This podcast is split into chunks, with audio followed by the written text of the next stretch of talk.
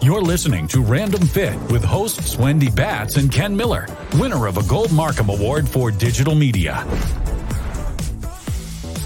Welcome to this episode of Random Fit, everybody.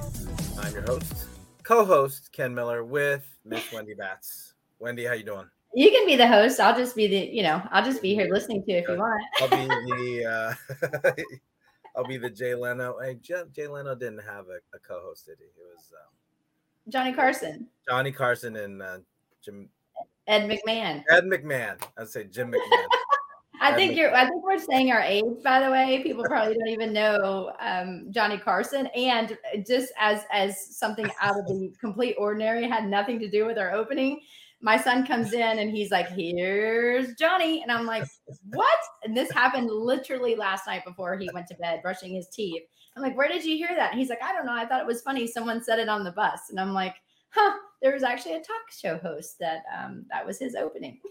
there you go. Maybe that's our new opening. You see, it was meant Here's, to be. here's Wendy. Here we are, guys. Welcome to There we Random.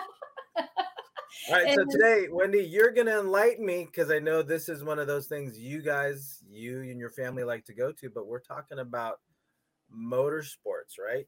Motorsport conditioning, training, training for those guys who have to be behind the wheel or the handlebars, really. So, Wendy, I'm I'm really looking forward to what you have to say about this because this again, you talk about NASCAR and, and and you go to the events and and I don't. So this is this is gonna be a fun one. I know. Well, everyone assumes because I'm from Nashville that I grew up watching NASCAR, knowing everything there is to know about F1 cars and and motorbikes and and motor, you know, uh, motocross and all the different events.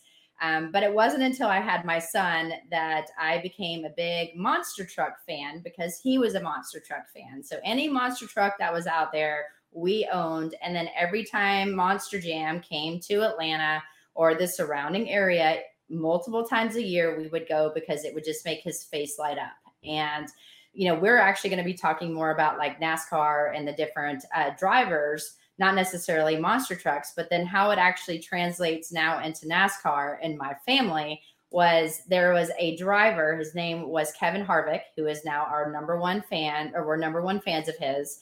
Uh, because of my son, um, he's retiring this year. But um, a couple years ago, he actually uh, transformed his NASCAR into um, Gravedigger, which was my son's favorite truck. And so, Gravedigger NASCAR, Kevin Harvick, uh, drove that car one time on the Nashville um, track. And so they actually had Gravedigger Monster Truck and his car side by side in Nashville. And my son just became all about uh, NASCAR. And so we do watch NASCAR every Sunday. And, you know, Ken and I, you and I were talking about how these drivers have to be in incredible shape. And we started talking about just what they have to go through when they're in the car and that kind of took us down a rabbit hole on wait what do they do and um, they do have you know just like they have housewives of whatever they do have the same type of thing about the life of nascar drivers and we watched that show and they do show them working out multiple times a day um, for or hours on end because of their conditioning in order to get behind the wheel and uh, that's that's actually what we're talking about. So when we say motorsports conditioning, we're talking about the conditioning and the health of these drivers and what they have to go through in order to race on the big races over the weekends. Yeah, and I, I think you know one of the stats that when we when we're looking this up, it's like okay, well they are athletes, they have to support all the all the all the forces that go into their body. So if they're F one racer, but you know turns left, turns right, varying degrees of turns. But when you're talking about NASCAR, you have that centripetal force just on you the whole time. Basically, you have your straightaways, but then you have your curves. But the one thing that got me, Wendy, was the fact that they show that their heart rate can get up to 170, 180 beats per minute and be there for a couple hours when they're racing. So that alone makes them an athlete. And, and I know that there are people that'll say, hey, well, you're just sitting there, you're steering the wheel. You know, how much energy and effort does it take to push on a pedal and steer that wheel? But but when you're talking about someone having to press on on the on the pedal and on the brakes, you know, 175 pounds of pressure up to, right? But also just the fact that you have to keep your heart rate up. And if you're into into using heart rate as a training data point, then I mean, how many sports are there to where someone's going to have their heart rate elevated for that amount of time, that high for that amount of time? I know for myself, just to get my heart rate up to 150 is, I mean, that's a but I can I can keep it up there for however many minutes, right? But think hours. So mm-hmm. the amount of conditioning you need to do when you're not in the car to get your heart ready to, to sustain that amount of stress and and I just can't imagine what the recovery is like. But but to to now, as you're saying, Wendy, if you're going to get them ready to sit into a car, right, and have their heart rate up there for that amount of time, you know, what do you got to do when you're not in the car to make it so that your heart's not going to explode or you're going to have some kind of big stressful event on your body when it actually comes time to race.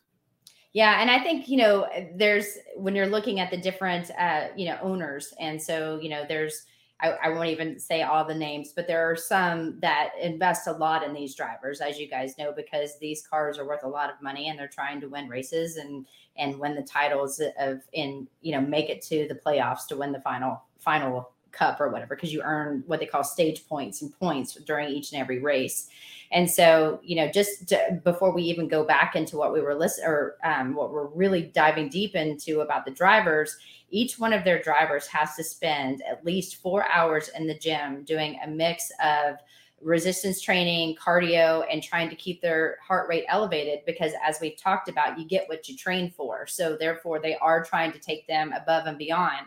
So they really focus a lot on nutrition. They're focusing a lot on their rest. And, you know, the physical conditioning of that particular driver is important because if not, I mean, think about this, guys. They can easily become confused and um, disoriented because of the G forces at driving 200 miles an hour they're they're you know very confined into how much spacing they have to try to maneuver around cars to get what they call clean air which means to get that car in the very front and have them go around and so you know if they have to be able to withstand and i was like g forces really but but yeah so when they're taking these turns and people are trying to like push them out of the way or you're trying to go bumper to bumper so therefore you're you know you're actually getting kind of dragged behind them. So therefore you're able to come out and and I don't know if you guys have ever seen Days of Thunder, but if not, you know, when they're riding bumper to bumper, the, the second car actually doesn't have to work as hard as the front car. And then at the very end, the second car can pull out, they have more gas, and then that's how they win.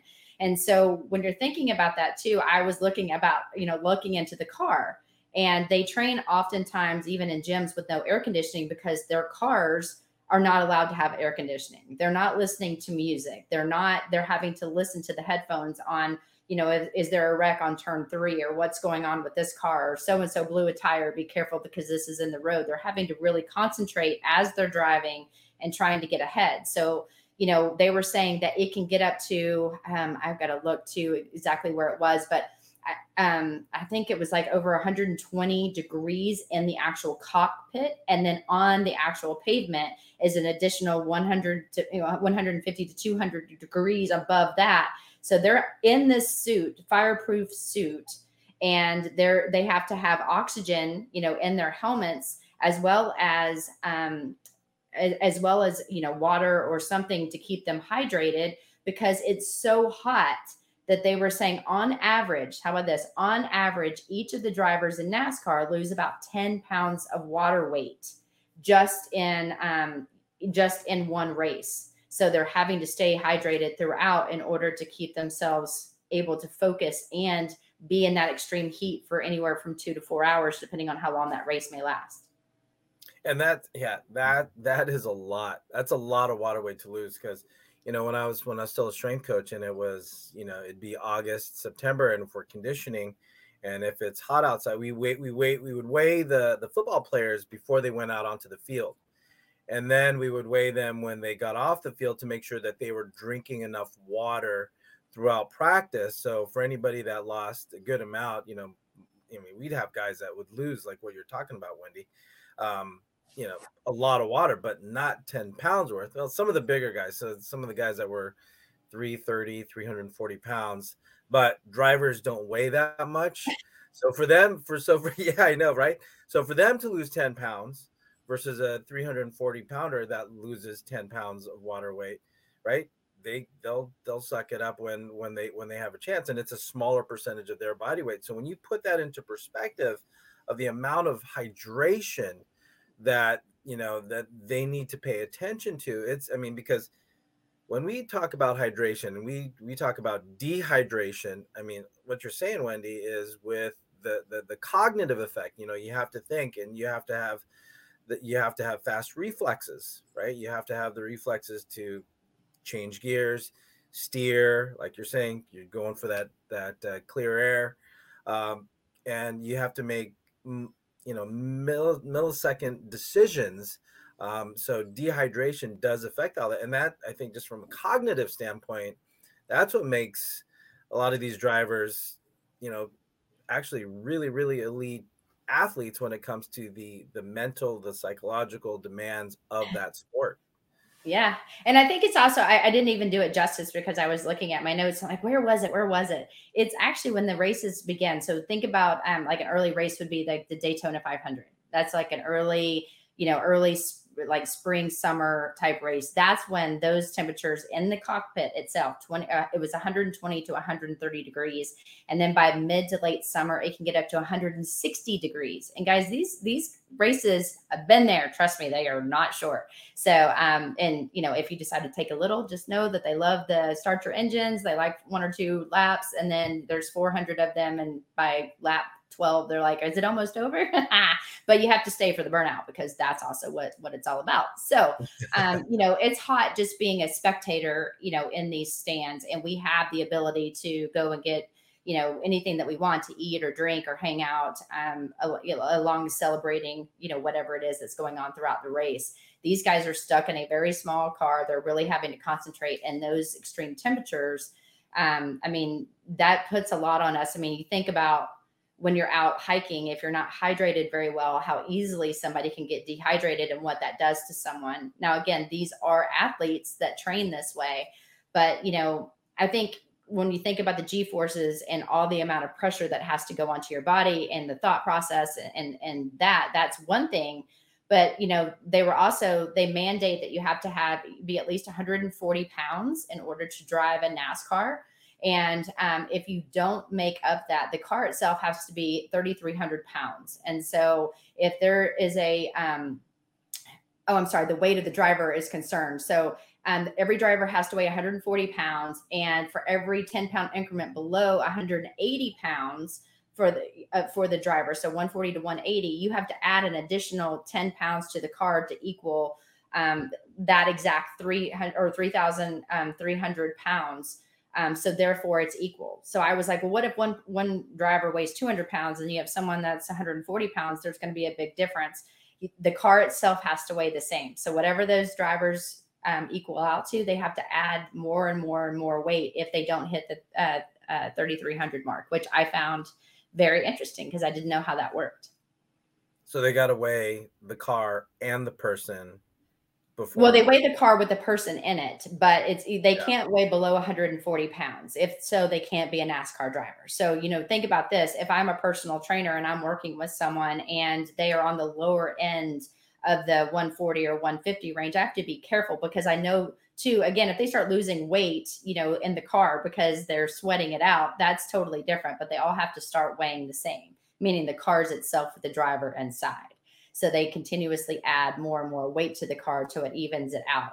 Now, if you have something that's like a, a, person that's 200 pounds driving, they have to make sure that the car, they may have to take certain things off, even though there are particular parts that have to be included in the car, obviously, to make it work um, and to make it safe. So, you know, you have that to think about. But then if you've ever watched it, obviously, these drivers wear helmets and then they're also in a very protected, um, position in their neck and head because when they do get in wrecks, they want to try to minimize the impact to their head. Um, so think about that as well. They're, you know, they're kind of locked in to this one position for safety. So they don't, they have to have really good peripheral vision. They have to be able to have really good reflexes. They're also wearing these helmets and these suits. So, you know, making sure that you've got, you know, good alignment within your neck um, is going to be extremely important um, throughout your spine because again drivers just like you guys know if you take a, a, drive you know two or three hundred miles and you get out of the car your knees hurt your back hurts your shoulders hurt.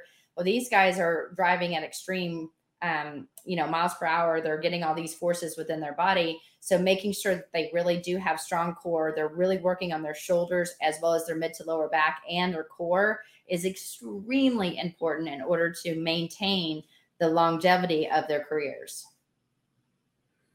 yeah, and again, it's it is one of those things eh, as well. Again, as in when we talked about the the amount of G forces on your body. So when you talk about six and a half G's, just think again. One one grab is your weight being pulled down to earth, but now imagine that weight going to your what is it to your to your right, Wendy?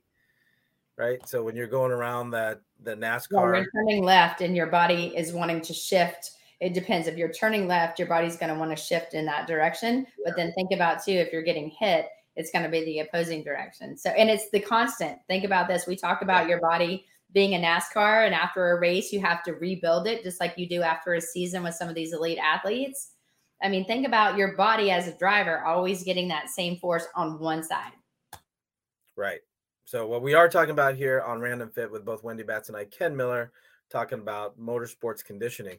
So yeah, so if I've got all that force going one side, I've, you've got to have you've got to have that equal and opposite strength to the other side. Otherwise, I can imagine that your head, you know, between your head, your shoulders, everything is just completely going to one side. It's just kind of like how, uh, well, not kind of like, but when you think about um, horse racing, when when we talk about horse racing here in the U.S., they always go counterclockwise. But I think in in in the UK they go counterclockwise, right? So you've got a mm. little different balance in the horses there. So I, I didn't know that. So maybe we should do a podcast on that.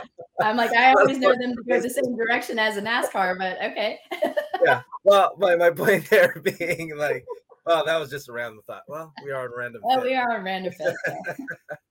so with all that force having you go one way, I mean, I can't imagine, you know, you've got that helmet right? And then your head just kind of, you know, and I'm sure it's not just a smooth ride like you're going like a freshly paved, you know, highway, but you know, you got the bumps and you know, bumps and turns and you know, steering around other cars, but the jarring that on your neck now you add six and a half G's that your head has to control with the weight of the helmet. I mean, that's that's amazing to me that you know the, the amount of neck strength that these guys need not to mention again if you're going one direction and you have to steer the other you know so your arms have to go you know in in another direction or straighten out or whatever they have to do with that force coming through the body. So that's just a lot of trunk stability a lot of shoulder stability a lot of neck stability.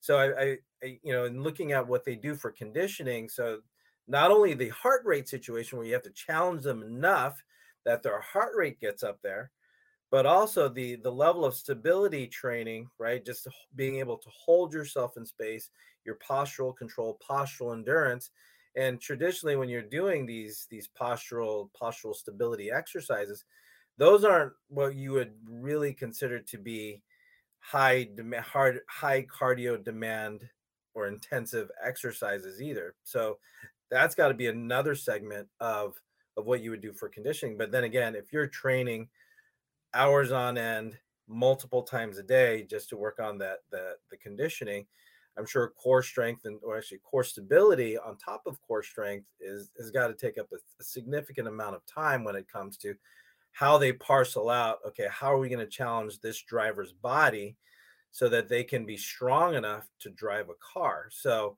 being able to get them into the weight room, doing some kind of core work, you know, well, first of all, you know, if we're talking about the conditioning side, now you have to consider what over possible overuse injuries that might come with sitting down, hip flex, knee flexed, arms raised, right? Which has got to be an endurance feat in itself, where you're having to try to steer, right, through through the uh, however many hours that they're going to be racing. But I mean, the amount of hip flexor work to be seated and trying to kind of hold yourself away from being pulled over to one side of the car. I just, I don't know. I just got to see what their workout looks like and try it for once. I think if you watch the reality show, you're going to see that there's not a lot of um, differences in kind of how we would train using the NASM OPT model. And what I mean by that is, you know, we really work on looking at where the overactivity is. They do reassessments. They are doing, you know, muscle activation exercises because if you are in a seated position, you guys know that your glutes are going to, you know, end up um, not being as strong as they should be. That can impact your lower back. I know they were saying, looking at some of the the different trainers that were interviewed that do work with this particular population in sport you know they were saying what they have to do to really um, you know get the shoulders to withstand that time under tension and so what they do to help that but then also not do repetitive movements that are going to lead to issues long term. Um, you know you find that stuff fascinating but you know to if you guys look at these different drivers there are you you have to think about a nascar driver is completely different than like a rally car driver. And and so a nascar driver for example will go and they'll try to get their pole pole like they try to win the pole on saturday which means they do a saturday race. So they may go in a couple days early and practice the course. And then after that they race to find out their positioning for the start for sunday's race. So they you know there's a few different um, days that they have to be um, driving in those conditions but it's again very short period of time. And then you know you take that in consideration of what you've got to do for that driver but look at a motocross um, individual. These guys are very what they call anterior dominant meaning that the front of their body is going to be stronger um, and because of, of, how they have to lean on the bike and so therefore the front of them are very strong in comparison. So as a trainer to kind of counteract that we would really focus on a lot of backside dom- you know dominant type things but then also making sure they have the flexibility. So if you guys have ever seen um, a, you know a motorcycle race you're going to see what they have to do with their leg towards the turn. They have to have really good flexibility in that turn leg in order to make the turn so the bike doesn't flip and they can also you know obviously win the race. So but they they ride for about 30 minutes three times a day. Um, so again a total of 130 minutes on the bike but they get breaks in between you know, if you look at a rally car driver, you're driving six to seven hours, six or seven days a week. And so, you know, again, different different types of of of um, training for these types of individuals. Again, you know, there is the what is the temperature, you know, where what type of terrain is it, you know, because all of it does play a factor. And some of these guys actually drive in different races with different cars. And um, you know, I just like I said, I know this is totally something completely different but when I started kind of diving deeper and thinking about what is it that I enjoy doing with my family, obviously NASCAR is a big one, only because of what I said in the beginning of this this show. but um, but you know, I found found it really fascinating to learn more about you know what these drivers endure in the actual car, but then also what they have to do to maintain you know their um, cognitive ability, but then also physically each and every week. Yeah, I, and I think Wendy, if you if you take the the grand, you know, the the kind of like take the the wide lens view of uh, when it comes to training for any sport, there's what we see on TV, right? So if you're watching NASCAR on TV, and for me, if it's Sunday and I'm flipping through the channels, I see NASCAR on one channel and I'll see golf on another channel. Yeah, nine times out of ten, I'll pick golf. But but one of the things that you don't appreciate until you have a chance to work with these athletes is how much time they spend – conditioning and training for their sport. So, having worked in collegiate sports, and I know you've worked in p- professional sports as well, Wendy, there's a lot that goes on before they actually hit the field or the track or the pitch, whatever it may be. So, listening to you and and researching what we researched on, okay, well, what does it take for somebody in that environment on the track, behind a wheel, on four wheels or two wheels? What does it take for them to be great at what they do, to be to be a leader, to be a winner in what they do. And it's just amazing what they put their bodies through. And and mm-hmm. I think for for those of us that, you know, aren't in it every day, it's just I mean, it's like, man, these guys are specimens at all levels of of being an athlete. So so thanks Wendy for sharing your insight here on uh on NASCAR. I know, right? Training, training for NASCAR. Yeah. Well, and like I said, you know, when I was looking up other exercises and watching videos, it's squat jumps, it's squats, it's um, they do rope climbing. And I was like, oh, is that so when they win and they get their checkered flag, they can climb the stands and high five and then get their their flag so they can get ready for their burnout. But you know, there's a lot that goes through it. I mean, anybody that is a, you know, has been, um, you know, doing some type of sport, they know what it is to have really good reflexes and being able to see peripherally what's going on around them in order to be the best in their sport. Well, you know, there's training for that. There's a training for a lot of different things. And to your point, this was something that was different but when someone's like, oh, they're just a driver, I'm like, well, you know what? Their physique is almost all the same. So there's got to be more behind. They're just a driver. Guys, these are top athletes as well because they can probably withstand more than many of us can in order just to uh, be able to put a show on each and every week. Yeah. And when you think they have to keep their heart rate up, kind of, you know, for the for the intensity and the duration of a almost the same as a marathoner a top right? marathon runner is what I read. Yeah. Yeah. Yeah. You you are an athlete. So yeah. so again, Wendy, thanks uh thanks for your insight and helping me better understand what it takes to be a good driver. Um I, I need help with that anyway, just on city streets. I was gonna say so many different things, but I'm totally not. so no, thanks for joining. Uh, I say you should see the curb rash on my on my on my wheels. All right. So, for everybody, thank you so much for listening to us on this episode of Random Fit, where we talked about motorsports conditioning.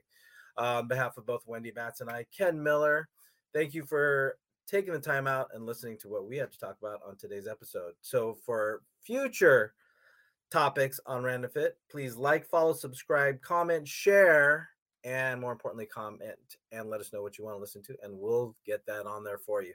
So, until next time, everybody, Take care and be well.